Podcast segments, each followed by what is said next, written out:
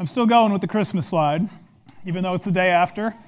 Uh, feeling, feeling very Christmassy still, and uh, just so glad to continue to celebrate this uh, great holiday with you. And so uh, today uh, we are going to be uh, studying a sermon that I'm calling More Reasons Jesus Said He Came. so we've been talking about them for the past four weeks, and I have a little work left to do. So let's pray before we get into the word. Lord God, we just thank you for this time together, for your, for your precious word, Lord, for your, for your Son uh, who spoke throughout the Gospels about the reasons he said he came, Lord. And uh, so as we uh, think about this uh, today, Lord, I just pray that uh, you'll fill our hearts with uh, the love of Jesus, and Lord, that our lives would be changed. And we just thank you in his precious name. Amen. Well, it was August 16th, 1999.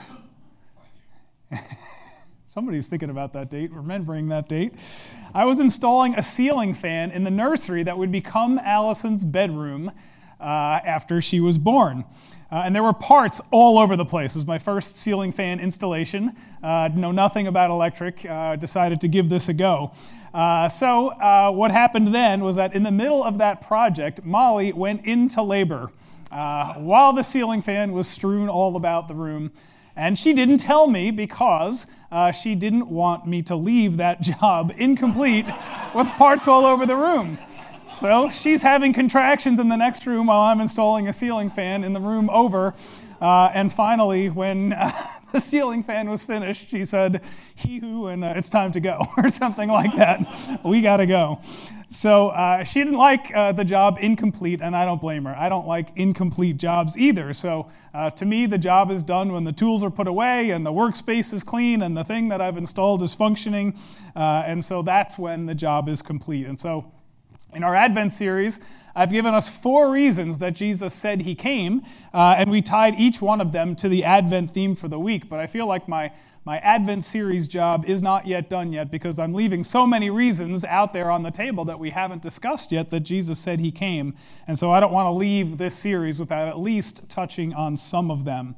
So that's what we're going to do today. So we said in week one that our Advent theme was hope. Uh, from Luke chapter 19, verse 10, uh, Jesus said to Zacchaeus, I came to seek and save that which is lost. And that gave Zacchaeus hope. He was a tax collector, had plenty of money, but didn't have the Lord. And now he had the Lord, so he had hope. Uh, week two was peace. In Jesus, in uh, Mark 10:45, Jesus said, "I came not to be served, but to serve, and to give my life as a ransom for many." Uh, and so, uh, when we have an attitude of service uh, rather than uh, an attitude of supremacy and superiority, we can have peace with God first, peace with others, and peace with ourselves. Our third week's theme was joy. John 10:10. 10, 10, I came that they may have life and have it abundantly. And we said that a synonym for the abundant life is joy. Uh, we can have this abundant life uh, no matter what happens in the world, knowing that we are God's and we are safe in Jesus' hands. And then last week, our theme was love. John 12, 27. Now my soul has become troubled. And what am I to say? Father, save me from this hour? But for this purpose I came to this hour. And this hour, what he meant by this hour was uh, his coming death and uh, burial and resurrection and ascension. Uh, and so I'm going to give you seven more reasons this morning why Jesus said he came. And I hope that by the time we're done today, uh, we'll have a fully formed picture of the reasons that Jesus said that he came.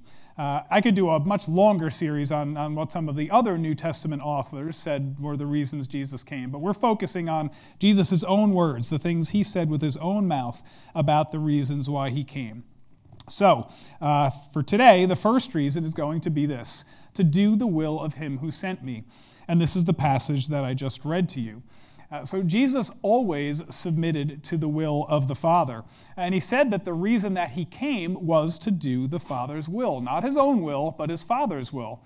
Now, that's not to say that there's conflict between Jesus' will and the Father's will. Uh, together, they plan for Jesus' coming in eternity past uh, so long ago. And I don't think that our puny minds can possibly fathom what it means for Jesus to be a 100% God and 100% man uh, at the same time. I mean, that, that's hard for us to wrap our minds around. Uh, but the human side of Jesus sometimes did not necessarily want uh, to go through what the human side of Jesus would have to go through, which is death on a cross. And so he might have uh, preferred to skip that part, and I can't say that I blame him for that. But uh, he knew why he came. He knew why he had why he had come to earth, and he had a purpose to fulfill in coming. Uh, in his humanity, he asked for the cup to pass him. Father, is there any other way? Uh, but then he remembered, no, there is no other way. Uh, I have to do this. I have to go through this. It is for this reason I came. And so that's what he said last week when we were looking at that purpose statement. It's for the very this for this very reason I came uh, for this hour. Uh, and so in Jesus' most uh, excruciating moments of, of despair and anguish, he still submitted to his Father's will. So in this passage here in John 6, uh, Jesus submits to the Father's will. He does the will of him who sent me. Now, I count in this passage three wills of the Father here. And so Jesus said he came to do the will of the one who sent me. And then in here, he says three wills of the Father. So I'm calling these three bonus reasons that Jesus said he came, uh, in addition to the ones that we're going to be talking about. Uh, there are three reasons embedded here that Jesus said he came. And the first one is this He says that of all he has given me, I lose nothing. So this is God's election of his people, of his saints. And so, what he's talking about here is that God chooses those who are his and he draws those people to himself, and they believe the gospel and they are saved, and God will preserve them. He, they will persevere in their faith to the end because God has chosen them. And for those who place their faith in Jesus, uh, Jesus will never lose them. And so that's the human side of it. And Jesus will keep them and protect them as well. So that's the first uh, kind of bonus reason that uh, all he has given me, I lose nothing. Second one is this, but he will raise it up on the last day.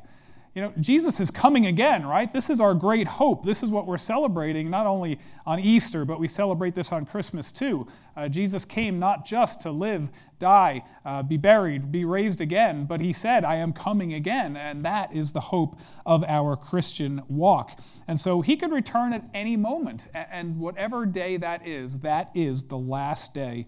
It's the day of judgment when he will raise up uh, those who have believed in him. So he will raise it up on the last day. And the last little mini reason in here is that everyone who beholds the Son and believes in him will have eternal life. So this is also the will of the Father, that everyone who believes will have eternal life.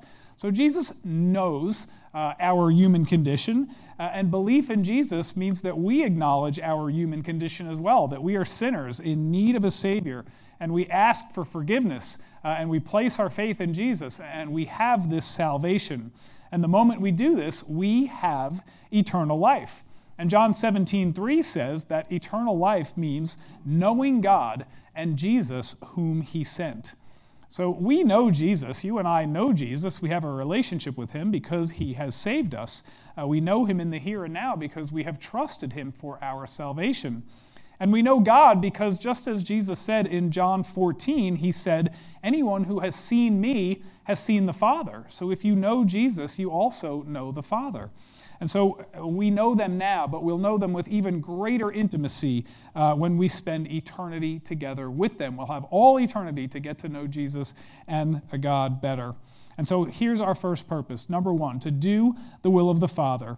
Uh, the will of the Father is that Jesus lose none of his elect, uh, which is us, of course, if we believe, and that he will raise us up on the last day to eternal life with him. So Jesus came to do the will of the Father. Another purpose that Jesus said he came was to preach. This is Mark chapter 1. Early in the morning, while it was still dark, Jesus got up and left the house, and he went away to a secluded place, and he prayed there for a time. Simon and his companions eagerly searched for him, and they found him and said to him, Everyone is looking for you. And he said to them, Let's go somewhere else to the towns nearby, so that I may preach there, for this is why I came. And he went into their synagogues, preaching throughout Galilee and casting out the demons.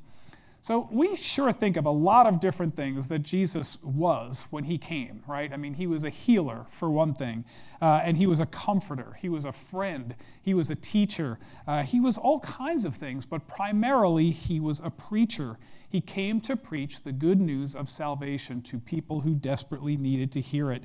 Uh, and he performed lots of miracles, of course, but he performed the miracles in order, in order to authenticate who he said he was. He said he was the Messiah, and so the miracles backed up the teaching.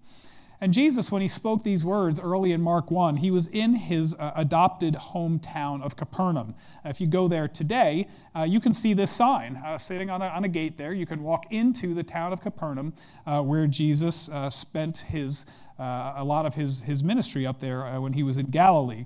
And in Capernaum, there is this synagogue there. That is probably a second century synagogue, but you can see the first century foundation beneath it. And that may be where Jesus spent a lot of time preaching uh, in this town of Capernaum. And so he's preaching there. The people are looking for him. Uh, and, and they wanted him to stay there, of course. If you have this man who's doing miracles and healings, you don't want him to go anywhere else. But Jesus said, I didn't come just to one town, I came to the whole world. And so let's go to somewhere else. Let's go to other towns so that we might preach there as well. And so he went all around this area of Galilee. That's Capernaum up in the top part of the Sea of Galilee. Uh, but he traveled all around the Sea of Galilee and all around the surrounding areas, uh, and then later throughout Judea and even Samaria to preach the good news because he said that was why he came.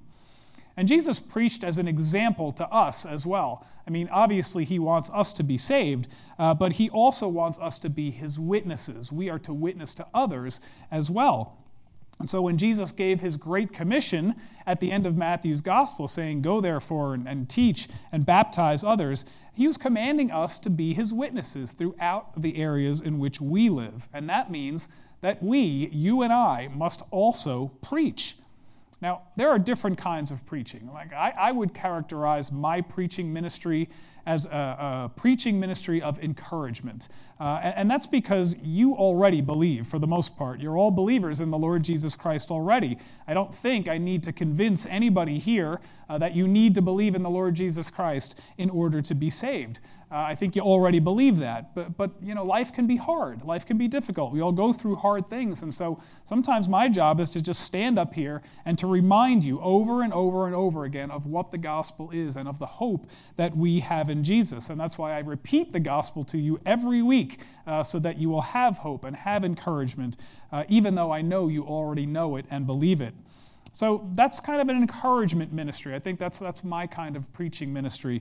Uh, but there's evangelistic preaching as well, and, and that's sharing the gospel with people who don't yet know it and who need to know it if they're going to be saved and spend eternity with Jesus. And, and Jesus calls each one of us to that kind of ministry, that kind of preaching, even if it's not in front of a crowd like I'm doing now. In fact, most of Jesus' preaching happened one on one, right? He preached to the woman at the well, one on one to the demon possessed man, uh, to the man born blind. And he preached, you know, in the Sermon on the Mount too, he preached to the masses, but he, he preached one on one oftentimes. And, and so, however God calls us, whatever ministry, whatever circle of influence he's given us, it may often be in a one on one context where we have the opportunity to speak to someone. And we should always be thinking about preaching the good news to people because how will anyone believe if they don't hear? And how will they hear if no one is sent? And how will they, someone be sent if someone isn't taught the good news and so they're able to preach it.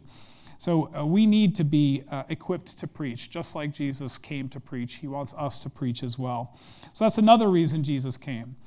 Here's another reason to fulfill the law. Jesus said in Matthew 5 17 and 18, Do not presume that I came to abolish the law or the prophets. I did not come to abolish, but to fulfill. For truly I say to you, until heaven and earth pass away, not the smallest letter or stroke of a letter shall pass from the law until all is accomplished. You know, Jesus probably seemed like a lawbreaker to a lot of the people that he came in contact with in the early first century, right? Uh, by the time he had even preached the Sermon on the Mount, which is early in his ministry, he had already uh, healed on the Sabbath, had his uh, disciples pluck grains of, of uh, wheat on the Sabbath. He had already chased uh, the, the money changers out of the temple for the first time. Uh, so, you know, who is this guy? You know, he's, he's causing ruckus wherever he goes, right, and, and creating a stir. But on the other hand, he's doing these amazing and compassionate miracles, uh, healing people of their diseases. And so, you know, the common people are asking, who is this guy? Who is this Jesus? Is he, is he for the law? Is he against the law? Is he, he says he's Jewish, he seems to be Jewish, but then he seems to be against what the scribes and Pharisees teach.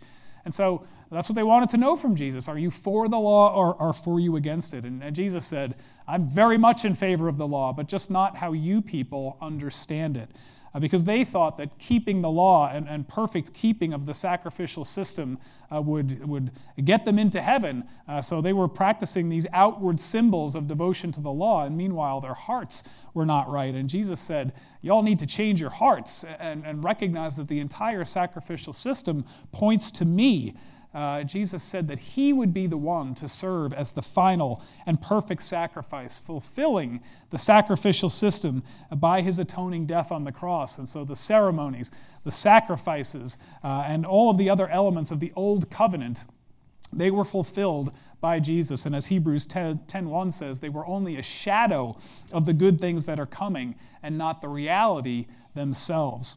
So Jesus was not against the law, he came to fulfill the law becoming the final sacrifice for sin. He also came to fulfill the prophets. Uh, we've talked uh, uh, in the Advent series leading up to uh, Christmas that Micah prophesied that the Messiah would be born in Bethlehem. So that's one fulfillment. Uh, David prophesied that the body of the Holy One would not undergo decay. Uh, that's Psalm 16, and, and that's fulfilled by him coming out of the grave alive. But the most prophetic passage, probably, about uh, Jesus in the entire Old Testament is from Isaiah 53. He was pierced for our transgressions, he was crushed for our iniquities. The chastening for our well being fell upon him, and by his scourging we are healed. So Jesus said the reason he came was to fulfill the law, to fulfill the prophets, and that meant death on a cross for him. So Jesus taught that instead of trying to get to heaven on your own merit and by your own good works, by perfect obedience to the law, we get there by faith in Jesus.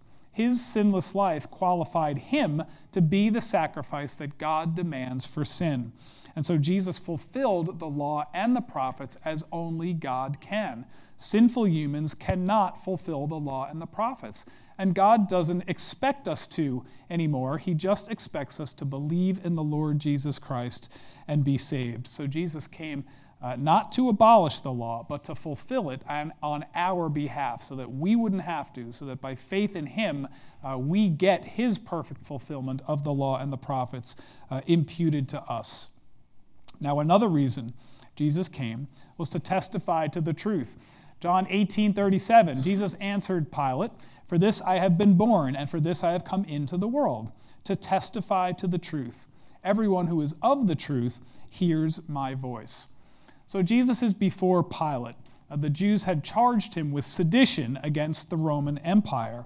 And they brought Jesus to Pilate so that uh, Pilate would sentence Jesus to death, since the Jews didn't have the power to impose the death sentence. They needed Pilate to impose the death sentence on Jesus. And Pilate was in a real pickle. Uh, he knew that Jesus was innocent, but, but Pilate had run afoul of Rome before by un- unnecessarily antagonizing the Jews and creating uh, chaos and confusion in Jerusalem. Uh, and that got him in trouble with Rome. Rome wanted peace. That's all they wanted was for there to be peace. And so a Pilate couldn't risk making Rome angry by uh, neglecting or ignoring somebody who could potentially be a threat uh, to the empire.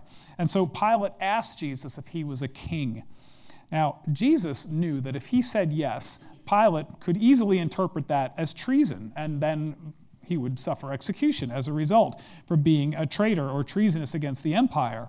And yet, Jesus told the truth. He said, Yes, uh, you say correctly, I am a king. So, even with his life on the line, Jesus told the truth because this was why he came. He didn't mean that he was an earthly king, of course. He meant that he presided over a kingdom of truth, uh, the heavenly kingdom where God lives. And so everything that Jesus said was the truth. But more importantly than that, Jesus himself is the truth. He is truth personified. That's why he said in John 14, 6, I am the way and the truth and the life. No one comes to the Father but through me. And so the gospel of Jesus Christ is that Jesus is God, that he was born as a helpless baby, that he lived a sinless, perfect life, that he died on a Roman cross uh, for our sins and in our place, and then he rose from the dead. And there's only one way to get to heaven, and that is to believe the truth. And so there are many false teachers out there offering false ways to heaven. And there are many false religions out there offering up false gods. Uh, and these are all distractions from the truth of Jesus Christ. Jesus called them all thieves and robbers in uh, the parable of the Good Shepherd in John chapter 10. So Jesus is the truth. Now, uh, that does not go over well in our postmodern society, right? Because our postmodern society doesn't believe that there is any such thing as absolute truth. So when you uh, read Pilate's answer to Jesus, he says, after Jesus says, uh, I am truth, uh, for this world, reason I have come into the world uh, to testify to the truth, Pilate says, What is truth? Right? And that's a very postmodern answer, even though it happened 2,000 years ago. That's the kind of thing that a postmodernist would say, as though there is no such thing as absolute truth. Well, Jesus said exactly the opposite. He said, There is truth, and I'm it. I am the truth. And so uh, Jesus said in John 8, You will know the truth, and the truth will set you free. So when we know Jesus, when we know the way and the truth and the life, uh, he sets us free from the penalty of death that we owe for our sins, and he gives us eternal life with him. And Jesus said that everyone who is of the truth will hear his voice. So Jesus came to testify to the truth, that he is the truth. Now, Jesus also came to save the world. This is John 12 47. If anyone hears my teachings and does not keep them, I do not judge him, for I did not come to judge the world, but to save the world. Now, we have to take these next two purposes together because they seemingly are contradictory, right? Uh, because he says here, I did not come to judge the world. And then in John 9 39 through 41, he says, For judgment I came into this world. So, well, which is it? Uh, so let's try to resolve the conflict, starting with John 12 47. Jesus' primary purpose in coming is to save the world, right? That's why he came. Uh, but the corollary is that he will judge those who do not receive the salvation that he offers. So, the way I look at this is that uh, Jesus' invitation to us is universal. His purpose, the reason he came, is to save people from their sins. And he explained that anyone who believes in him will be saved. In fact, the most famous verse in the Bible, John 3:16, for God so loved the world that he gave his only begotten son that whoever believes in him shall not perish but have eternal life. So when we consider why Jesus came, we would never say that God came so he could judge sinners, right? We would never say that. No, he, he came to save sinners. That was why he came. John 3:17 proves the point. For God did not send the Son into the world to judge the world, but so that the world might be saved through him. So it should have been us on the cross, right? It should have been you and it should have been me for our sins. Uh, but the purpose of his coming, his unfathomable love displayed on the cross, is that he took our place. He stood in for us. Uh, and so God loves us so much that he gave his only son. And that's what Jesus meant when he said that he didn't come to judge the world, but to save the world. So his primary purpose is to save and not to judge. And so, for you and me, we can't be neutral about Jesus. There are only two choices, and each has eternal consequences. We either choose to believe in him or we don't. Uh, there's a famous line from the, Rush, uh, from the rock band Rush. Anyone? Rock band Rush? Uh, that goes like this Nobody, blank faces. There's one. There's one. Uh, Neil Peart, the drummer for Rush, wrote this uh, famous lyric, which is quite amazing actually and, and quite profound. If you choose not to decide, you still have made a choice, right? So you have to decide, and choosing not to decide, putting off a decision until sometime later, is choosing not to make a choice, right? And so you're choosing by not choosing that you don't want Jesus. So we all have to decide. We have to make a decision to follow him and be saved. And so that's his primary purpose. But now the corollary in John 9 39 to 41, Jesus will judge those who will not receive the free gift of salvation. So here, let's talk about his judgment. Jesus said, For judgment I came into the world, that so, so that those who do not see may see, and those who see may become blind. Those who were with him from the Pharisees heard these things and said to him, We are not blind too, are we? Jesus said to them, If you were blind, you would have no sin. But now that you maintain, we see, your sin remains. So you recognize these familiar verses. These are at the end of John 9, after John has healed the blind man. And the Pharisees were more angry because he healed somebody on the Sabbath rather than rejoicing that a blind man had been healed. And so they were upset because they perceived that the rules had been broken. And so rather than rejoicing, they, they hated Jesus and they put the blind man out of the synagogue. And Jesus later found that man and, and said to him, I am the Messiah. And the man said, I believe. And he bowed down and worshiped him. And then Jesus used the man's blindness as a, as a figure of speech. The, the man had been blind physically and blind spiritually, but as a result of Jesus giving him his physical sight, then the man received spiritual sight, uh, by which I mean that he believed in Jesus uh, and received his salvation. Now, this required an act of the blind man's will. Uh, Jesus had given him enough revelation that he could believe uh, and make his decision, and the blind man chose rightly. And the irony is that the Pharisees, who already had physical sight and could see all that Jesus was doing, they were the ones who remained blind spiritually because they, they rejected Jesus and who he said he was. Now, you and I are all born spiritually blind, right? We're all born spiritually blind, and there's only one way to remove spiritual blindness. Jesus talked about it in the Sermon on the Mount. He said, Enter through the narrow gate that leads to the narrow road that leads to salvation. And so, anything other than a conscious decision to enter through the narrow gate is a decision to stay on the broad road that leads to destruction. And so it's very important for us not to put off that decision. We're not promised tomorrow. Once we die, uh, Jesus' offer uh, of salvation expires. Hebrews 9:27 says that it is appointed to man once to die, and then comes the judgment. So there is no second chance after we die. So, if we put these last two reasons together, uh, to save and to judge, uh, let's, let's look at it like this Jesus came not to judge the world, but to save it. But if anybody rejects the salvation he offers, well, then, yes, uh, that person will be judged. Uh, in fact, God has judged him as well. Uh, everyone knows John 3:16, but here's what John 3:18 says. The one who does not believe has been judged already because he has not believed in the name of the only Son of God. So these are hard truths, but the most important decision anyone will make in their entire lifetimes is who is Jesus? Uh, who is he? Is he my Savior or is he not my Savior? And so Jesus uh, wants us to receive him as Savior, but he also predicted painful results uh, as a result of the choice that we are each going to be asked to make. And so he talks about that in Luke chapter 12, verse 51 and 52. The result of our choice is going to be division. He said, I came to bring division. Do you think I came to bring peace on earth? No, I tell you, but division. From now on, there will be five in one family divided against each other, three against two, and two against three. So we're each responsible for our own decisions. And you may be the only person in your family who believes. That may be true of some of you. And you may have friction or hostility in your family because you're a believer and, and uh, they think that your faith is silly or something like that. But Jesus told us in advance that this would happen so that we would not be surprised, so that we would not be afraid. Jesus will bring division in our earthly families because when some believe and others don't, there's going to be tension.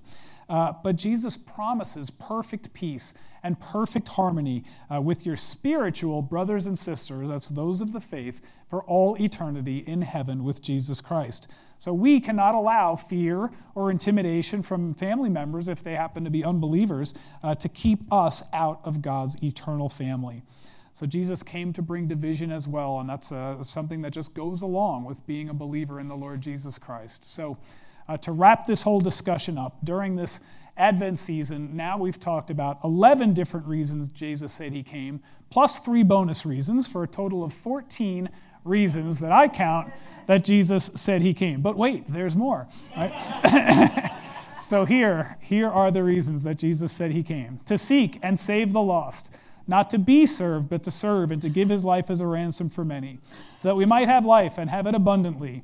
He came for this hour, meaning his death on the cross. He came to do the will of the Father, which includes that Jesus lose nothing, that he raise it up on the last day, and that everyone who believes will have eternal life. He came to preach, he came to fulfill the law, to testify to, to, to the truth, to save the world, to judge the world, and to bring division. So, how can we put all this into one like overarching uh, single statement that encapsulates the reasons that Jesus said he came?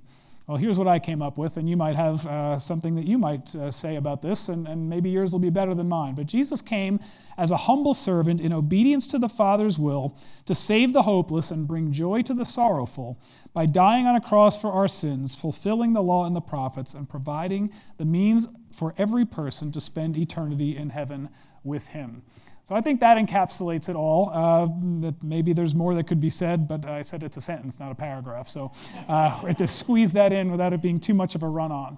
So back to August 16th, 1999. Uh, I finished installing the ceiling fan. I packed about 10 suitcases and a case of Diet Coke to go to the hospital because I didn't know how long we were going to be there.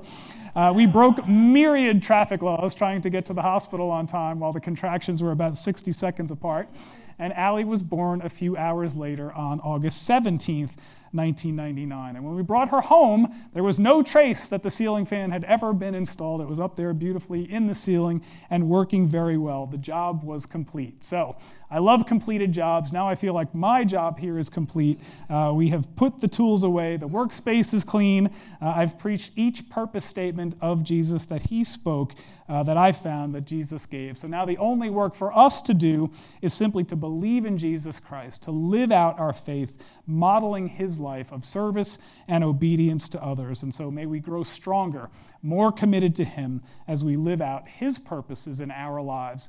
And so those are the things I want us to have in our minds as now this is the last Sunday of 2021. We have to carry this now into 2022. So I wish you Happy New Year and that you would take these purposes and, and make them your own in the new year. Let's pray. Lord God, we thank you.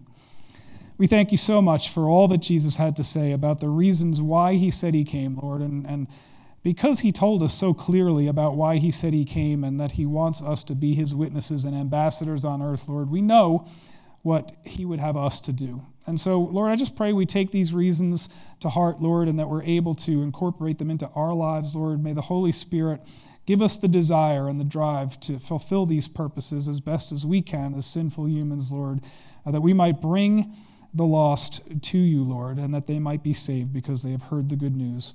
And we ask these things in Christ's precious name. Amen.